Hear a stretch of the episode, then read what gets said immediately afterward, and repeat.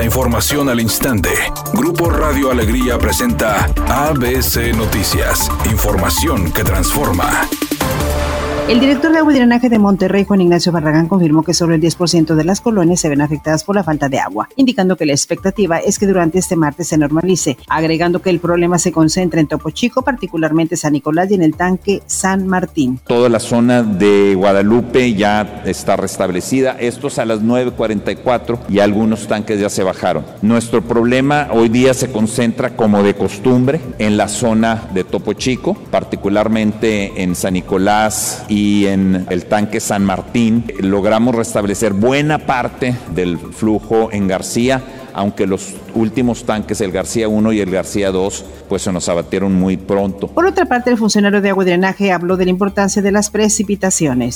Si tuviésemos una buena precipitación en la cuenca de la, de la boca, mejoraría bastante nuestra posibilidad de abastecimiento, porque no es solamente que la presa de la boca ya no esté dando agua por este lado, por el lado de Santiago, sino que los acuíferos se han abatido de una manera impresionante. Les doy un dato. El manantial de la estanzuela, que es un manantial simbólico porque fue el primer manantial que se explotó en la historia de, de la ciudad de Monterrey en la historia de drenaje, el, el primer manantial fue el manantial de la estanzuela. Ese manantial normalmente da entre 90 y 100 litros por segundo y ahorita nos está dando 4. Ese es el tamaño del abatimiento que están teniendo los acuíferos. Entonces, en términos generales, los acuíferos también se están abatiendo. Como son subterráneos, pues no los vemos.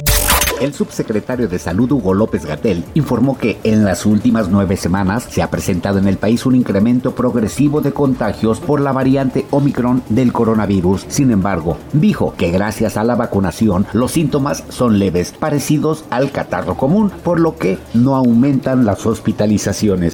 La variante Omicron da enfermedad catarral, pero en cambio menor probabilidad de que dé daño a los pulmones, que es lo que podría dar una enfermedad grave que requiriera hospitalización y aún más alentador es que las defunciones se mantienen también en buen control Editorial ABC con Eduardo Garza. Los abusos ante la falta de agua están por todos lados. Los tambos de 200 litros que antes costaban 500 pesos, ahora tienen un valor de 2.500. Los botes de plástico de 100 litros que se usaban para la basura o ropa sucia, ahora se utilizan para almacenar agua y su precio oscila en los 1.500 pesos. Y el colmo, en redes sociales están ofreciendo garrafones de agua vacíos a 700 pesos el puro plástico. Y la Profeco no aparece por ningún lado. Así las cosas en Nuevo León. ABC Deportes informa. El equipo de Tigres parece haber llegado ya a un arreglo con Carlos González y el jugador iría al equipo del Toluca. Se vestiría de choricero, donde haría pareja de nueva cuenta con Leo Fernández. El equipo de Nacho Ambriz ha hecho una gran inversión para esta temporada y Carlos González podría ser la cereza del pastel para el equipo choricero. Así que Tigres a buscar seguramente un jugador para suplir al delantero. La cantante María José pronto estará en nuestra ciudad, pero ayer se convirtió en tendencia en redes sociales luego de que compartió un video de uno de sus conciertos acompañada de su pequeña hija. Pero ella no fue una compañía cualquiera, sino que se la pasó en el escenario comportándose como una profesional, pues se sabía todas las coreografías que hacían los bailarines y obviamente ella también ejecutaba los pasos.